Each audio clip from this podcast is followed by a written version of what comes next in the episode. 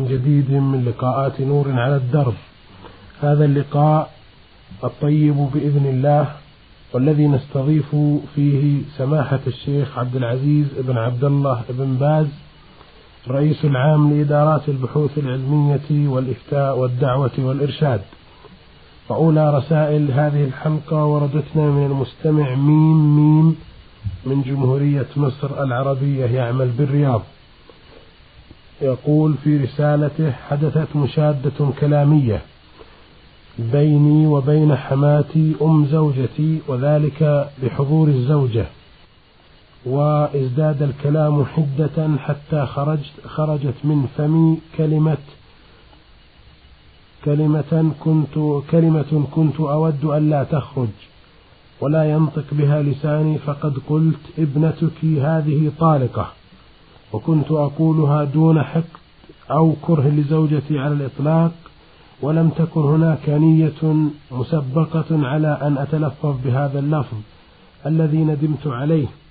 فهل كوني قلت لأم زوجتي وفي حضور الزوجة ابنتك طالقة تصبح طلقة مع العلم بأنه بناء على معلومات السطحية عن حكم الشرع أنه مجرد لغو طالما هو في لحظة انفعال. فقد قمت بمباشرة حياتي الزوجية العادية مع زوجتي ولكن أريد أن أعرف الفتوى ليطمئن قلبي. بسم الله الرحمن الرحيم. الحمد لله رب العالمين وصلى الله وسلم وبارك على عبده ورسوله نبينا محمد وعلى آله وأصحابه أجمعين. أما بعد اللهم صل فالطلاق ينبغي المؤمن ألا يعجل فيه فقد ثبت عن رسول الله عليه الصلاة والسلام أنه قال أبغض الحلال إلى الله الطلاق. فينبغي المؤمن ألا يعجل في الطلاق ويتثبت. نعم. وألا يطلق إلا عن قوية. وأن رغبت في الطلاق لأنها قد طابت نفسه من المرأة ورأى أن الأصلح طلاقها فيطلقها على بصيرة. وإذا طلق فيطلق واحدة فقط لا يزيد على واحدة طلقة واحدة هذا هو السنة. لكن إذا كان الطلاق بها شدة الغضب الذي يمنعه من التعقل وضبط نفسه بسبب طول النزاع بينه وبينها والمسابة والمشاتمة والمضاربة. فإذا تحقق شدة الغضب الناشئ عن أمر واضح من مسابة ومشاتمة أو مضاربة أو أشبه ذلك مما يعلم منه شدة الغضب وعدم استطاعته أن يملك نفسه في هذا المقام فإن هذا على الأصح لا يقع. لأنه في هذه الحال أشبه شيء بالمعتوه والمجنون فلا يقع طلاقه.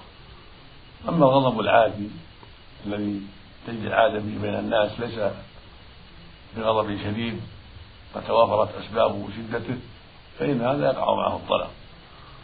وإذا كان طلقة واحدة راجعها.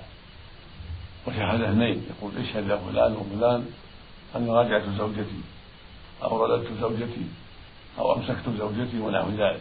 هذه السنة. لأن الله قال وأشهدوا ذوي عدل منكم.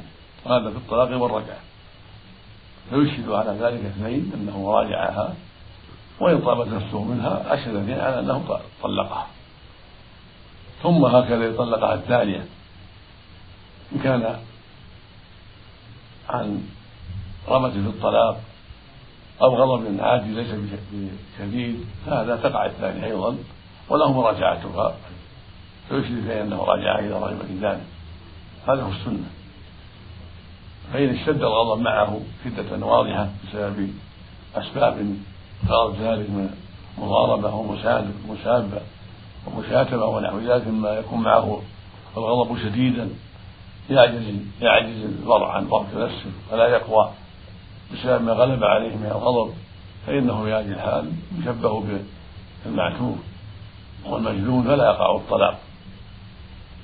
ثم تبقى الطلقة. الطلقة الثالثة إذا وقعت الطلقتان الأوليان فالطلقة الأخيرة تحرمها إلا بعد زوج إذا وقع إذا وقع إذا وقع قبلها طلقتان فإن الطلقة الأخيرة هي المحرمة لها حتى تنكح زوجا غيره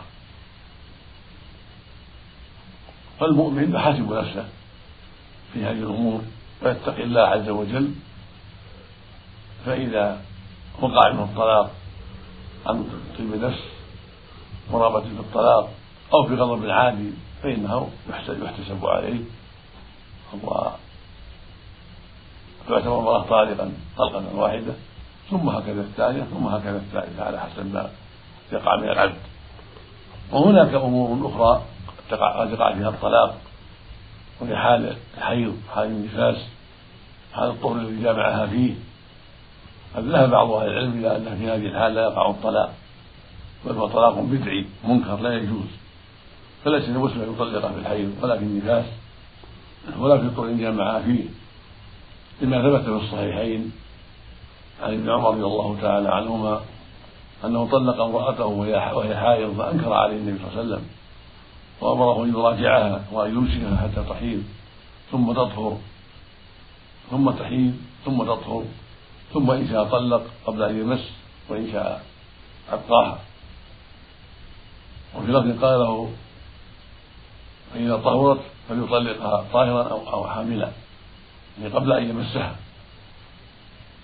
قرأ قوله تعالى يا أيها النبي إذا طلقتم النساء فطلقون لعدتهن هذا هو الطلاق العدة يطلقها في طهر لم يجامعها فيه أو في حال حملها بعض العامة يظن أن أن طلاق الحامل لا يقع وهذا غلط. طلاق الحامل شرعي يقع. إنما الذي فيه الخلاف طلاق الحائض والنفساء أو طلاق المرأة التي هي طاهر قد جامعها وليست حاملة. هذا هو محل الخلاف. والأكثرون من العلم على أنه يقع الطلاق. الأكثرون من العلماء على أن يقع الطلاق في حال الحيض في حال النفاس في حال اضطر الجماعة مثل حال الحمل وذهب قوم من العلم إلى أنه لا يقع لكون طلاقا منكرا لم يوافق الشرع. فلا يقع لكون النبي أنكر عليه الصلاة والسلام وحذر الأمة منه وأمر من طلق أن يمسك حتى تحيض ثم تطهر ثم تحيض الأخرى ثم تطهر ثم إن شاء طلق وإن شاء أمسك. وهذا القول الذي قاله بعض أهل العلم أظهر في الدليل وأرجح في الدليل ولكن يجب على المؤمن أن يحذر الطلاق في هذه الأمور. فإن إذا طلق في الحيض فقد أثم أو طلق في النفاس فقد أثم. وهكذا إذا طلق في طول جامعة فيه لا يجوز. عليه التوبة من ذلك وأن لا يعود إلى ذلك. أما الوقوع فقد عرفت أن الأكثرون أن الأكثرين على أنه يقع. وذهب جمع من أهل العلم إلى أنه لا يقع. منهم ابن عمر رضي الله عنه فإنه ثبت عنه أنه استفتي في ذلك فقال لا يعتد بها. وهكذا جاء معنى ذلك عن طاووس. التابعي الجليل وعن خلاس بن عمرو الهجري التابعي الجليل وذهب إلى جمع من أهل العلم.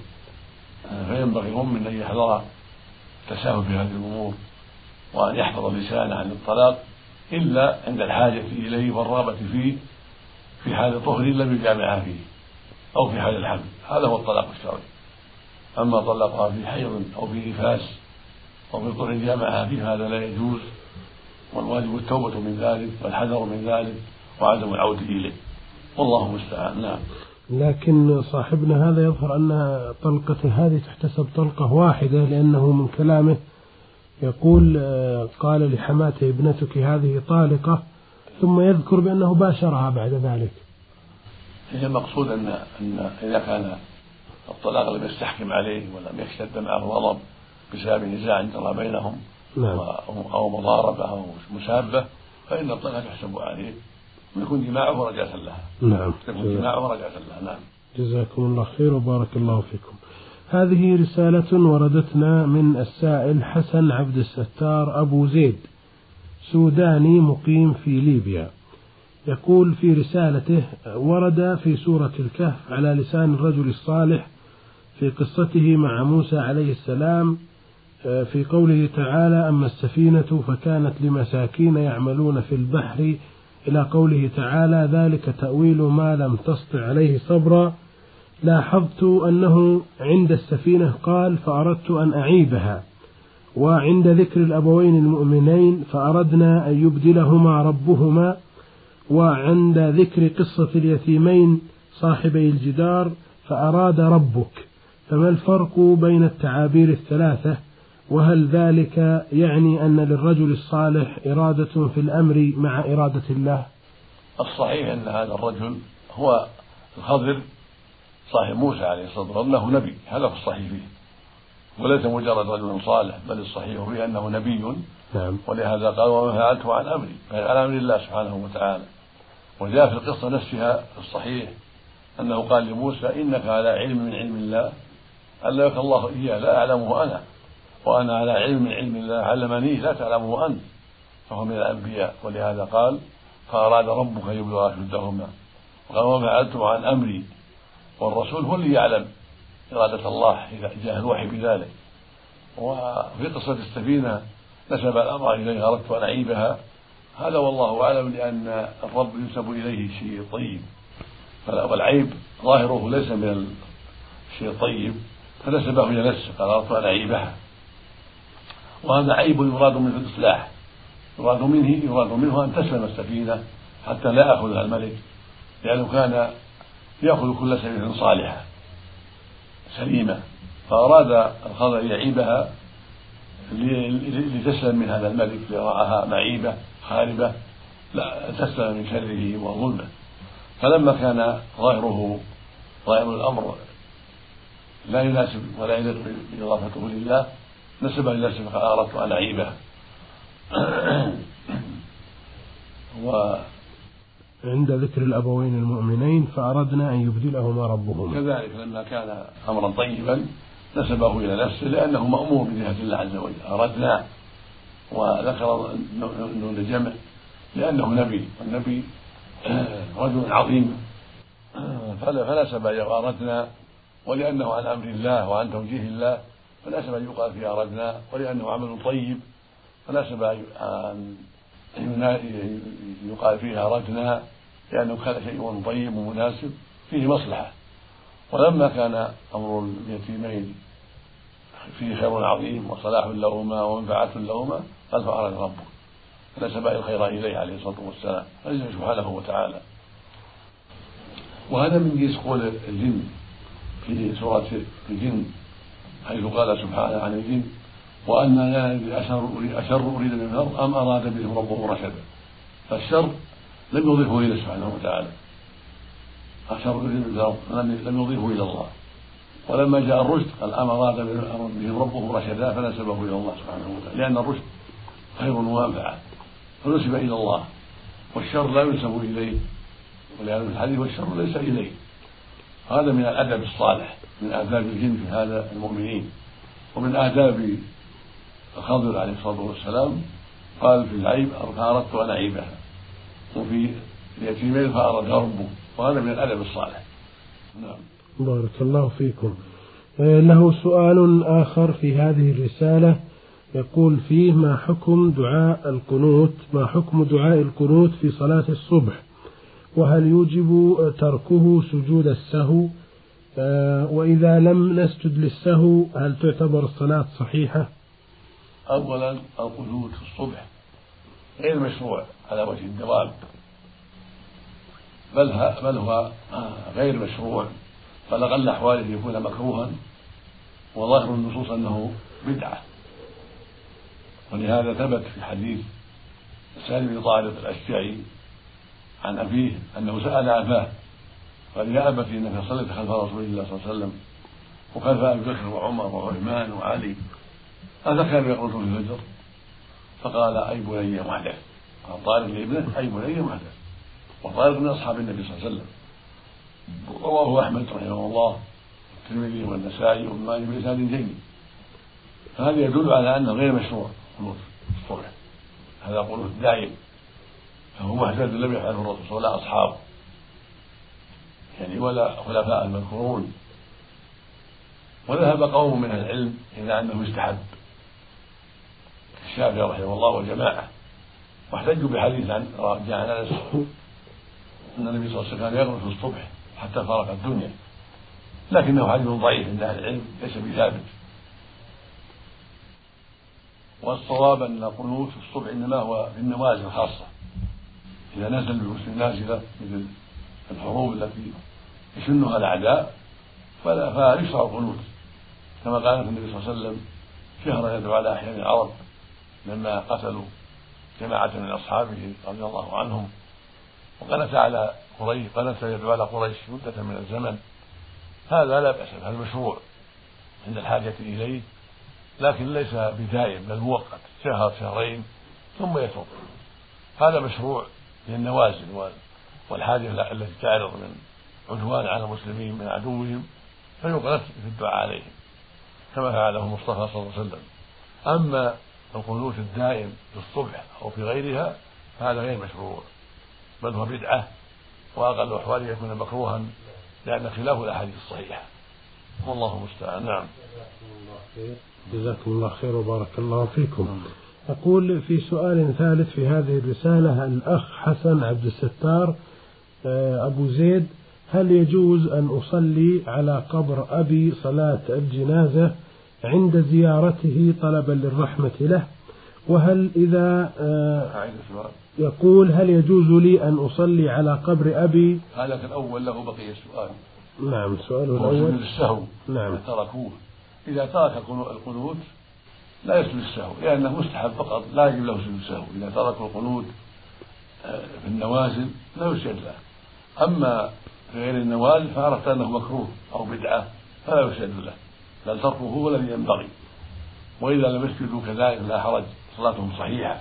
حتى ولو كان مشروعا في النوازل لو تركوا سجود لو تركوه سهوا فلا سجود له. ولا حرج عليه في ذلك. وإذا تركوا سجود السهو القنوت الذي تركوه فهو فهو غير ضار لصلاتهم وصلاتهم صحيحة. إذا قلنا إن القنوت مستحب للنوازل. وأما في غير النوازل كقنوت الدائم في الصبح هذا مكروه أو بدعة فلا سجود له إذا ترك بل تركه هو الصواب. نعم. آه، له سؤال ثالث يقول فيه هل يجوز أن أصلي على قبر أبي صلاة الجنازة عند زيارته طلبا للرحمة؟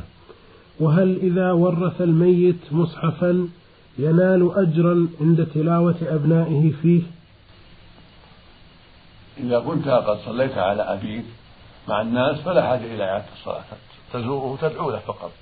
تأتي المقبرة تسلم على على القبور وتدعو لهم تدعو لأبيك كما قال النبي صلى الله عليه وسلم زوروا القبور فإنها تذكركم الآخرة. وكان النبي صلى الله عليه وسلم يعلم أصحابه إذا زاروا القبور أن يقولوا السلام عليكم أهل الديار من المؤمنين والمسلمين وإنا إن شاء الله بكم لاحقون. يرحم الله المستقدمين منا والمستأخرين نسأل الله لنا ولكم العافية. هذه السنة. فتسلم على على أهل القبور وعلى أبيك وتدعو له بالمغفرة والرحمة ولا حاجة إلى الصلاة. هذا إذا كنت قد صليت عليه. أما إذا كنت ما صليت عليه مع الناس فإنك اتت بالقول صلي عليه. في مدة شهر فأقل. إذا كان مضى له شهر أو أقل صلي عليه. أما إذا طالت المدة فلا صلاة عند جمع من أهل العلم. والدعاء يكفي الدعاء لغبيه والاستغفار له والترحم عليه والصدقة عنه بالمال كل هذا ينفع الميت من أب وغيره وأما المصحف إذا خلفه الميت فهو ينفع إذا وقف جعله وقفا ينفع ينفعه أجره كما لو وقف كتبا للعلم العلم المفيد علم الشرع أو علم مباح وانتفع به الناس يؤجر على ذلك. لأنه أعانهم على لأنه أعانهم على خير. كما لو وقف أرضا أو بيتا أو دكانا يتصدق بغلته على الفقراء أو تبر به المساجد كل هذا يؤجر عليه. وقد قال عليه الصلاة والسلام في الحديث الصحيح إذا مات ابن آدم انقطع عمله إلا من ثلاث. صدقة جارية أو علم ينتفع به أو ولد صالح يدعو له نعم. فالصدقات الجارية تنفع الميت. إذا كان مسلم تنفعه الصدقات الجارية ينفعه دعاء أولاده ودعاء غيرهم. ينفعه الوقت الذي يوقف بعده من بيت أو أرض أو دكان أو نخيل أو أشباه ذلك. ينتفع بهذا الوقت إذا انتفع به الناس أكلوا من ثمرته وانتفعوا بثمرته أو صرفت ثمرته في مساجد المسلمين في إصلاحها في فرشها في تنويرها إلى غير ذلك. نعم. جزاكم الله خير. يقول في آخر رسالتي إذا كنت على سفر تقصر فيه الصلاة ووجبت علي صلاة العصر فلم أصلها حتى خرج الوقت ووصلت إلى أهلي. فهل أقضي الفائتة قصرا أم كاملة؟ المسافر إذا وصل إلى أهله يقضي الذي عليه جمع تماما لا يقصر. إنما يقصر حال كونه في السفر. فأما إذا أخر العصر مثلا أو الظهر أو العشاء حتى وصل إلى أهله فإنه يصليها أربعا. جالس لأنه زال السفر. زالت الرخصة. نعم. الله خير. آه هذه رسالة وردتنا من المرسل عبد الباسط عبد العال آدم مصري مقيم بجدة. يقول آه إنني تزوجت من بنت خالي وعقدت قراني ولم أدخل بها. وهذه الزوجة أخت أخ لي من الرضاع. أخت أخ لي من الرضاع. أي هو رضع من والدتي وأنا لم أرضع من والدته. والزوجة أخته من والدة فقط. ومن والدة أخرى. لأن يقول تزوجت من بنت خالي وعقد قراني بها ولم أدخل بها. نعم. وهذه الزوجة أخت أخ لي من الرضاع. أي هو رضع من والدتي وأنا لم أرضع من والدته. والزوجة أخته من والده فقط من امرأة أخرى. آه، فهل هذا الزواج حلال أم حرام؟ نعم. هذا الزواج لا بأس به. فهذا لم ترضع من أمك وأنت لم ترضع من من أمها ولا لم ترضع من رضعت منه فلا بأس. أما كون أخيك رضع من امرأة التي رضعت منها لا يضر. المقصود أنه لا حرج عليك بهذا أيها السائل نعم. نعم جزاكم الله خير. آه يقول هذه الزوجة المعقود قراني عليها الآن لا تطيع أمري ولا تؤدي الصلاة وكان هذا شرط لي قبل عقد القران. فبعد العقد تمردت علي فتركتها منذ خمسة عشر شهرا. فما حكم الشرع في هذه الزوجة المتمردة علي؟ التي لا تصلي لا تعتبر مسلمة. بل تعتبر كافرة في أصح قولي العلماء. لأن ترك الصلاة كفر أكبر. لأن عمود الإسلام وقد صح عن رسول الله عليه الصلاة عليه الصلاة والسلام أنه قال العهد الذي بيننا وبينهم الصلاة فمن تركها فقد كفر. هذا يعم الرجال والنساء. والصحيح أنه كفر أكبر. هذا هو الصواب. وهو الذي أجمع عليه أصحاب النبي صلى الله عليه وسلم. كما قال عبد الله بن شقيق العقيلي لم يكن أصحاب الرسول صلى الله عليه وسلم لم يكن أصحاب رسول الله صلى الله عليه وسلم يرون شيئا كفر إلا الصلاة. هذا يدل على أنهم أجمعوا على هذا رضي الله عنهم. فالتي لا تصلي لا خير فيها فذلك فراقها بالكلية الله قال لا هن حل لهم ولا هم يحلون لهن. ولا تمسكوا بعصم الكوافر. هذه المرأة لا خير فيها بل يجب آه، فراقها. نعم. جزاكم الله خير وبارك الله فيكم. هذه رسالة وردتنا من السائل الحاج شحات علي الملك مصري الجنسية آه، من العباسية ويعمل بالمنطقة الشرقية بالدمام. يقول أنا أعمل بشركة وفيها مسلمين وغير مسلمين وبعض الأوقات عندما أتوضأ آه، ألامس بيدي بعض غير المسلمين. وأصلي بنفس الوضوء. هل صلاتي صحيحة أم أن علي إعادة الوضوء؟ لا. لمسك بعض الكفار بيدك بعد الوضوء لا ينقض الوضوء. حتى لمس المرأة على الصحيح لا ينقض الوضوء. ولو كان تلذذ أو شهوة الصحيح لا ينقض الوضوء. إلا إذا خرج شيء. قد ذهب بعض أهل العلم إلى أن مس المرأة ينقض الوضوء مطلقا. وقال آخرون مسها بشهوة ينقض. والصحيح أنه لا ينقض الوضوء. وهكذا مس الكافر. والكافر لا ينقض الوضوء أما الوضوء صحيح وإنما ينتقل بنواقض المعروفة كالبول والغائط والريح والنوم وأكل لحم الإبل. هذا هو ينقض الوضوء. أما مس المرأة أو مس الكافر أو مس الكافرة فليس فليس من النواقض. لكن ليس لك أن تمس المرأة التي ليست محرما لك. لا يجوز لك مس المرأة سواء كانت كافرة أو مسلمة ليس لك مسها إلا إذا كانت زوجتك أو محرما. وأما مس امرأة أجنبية منك كافرة أو مسلمة فليس لك ذلك. نعم.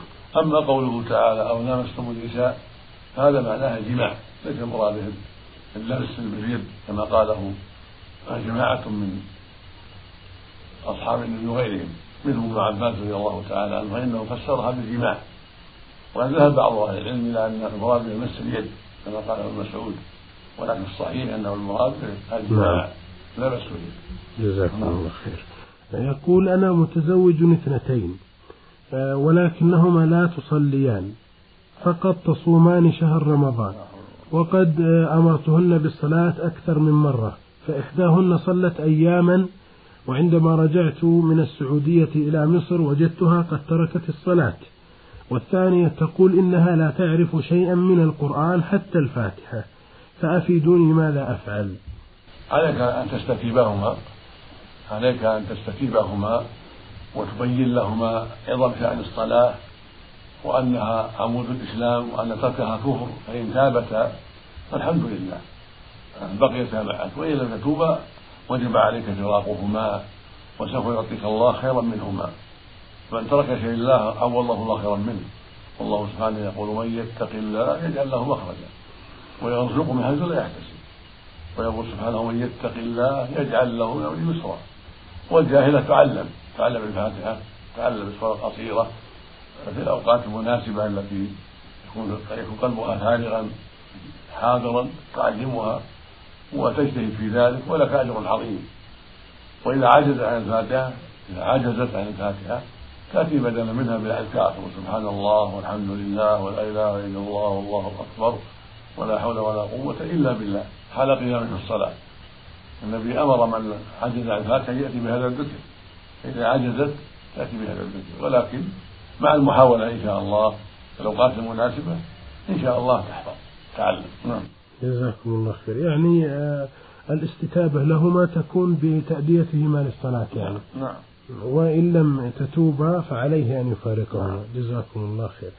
يقول لقد أقسمت بالعظيم على إحداهن آه، ألا تخرج من البيت. وبعد سفري حصل حادث وفاة آه، لأحد أقاربها وخرجت من البيت وأرسلت إلي خطاب عرفتني بذلك فماذا أفعل؟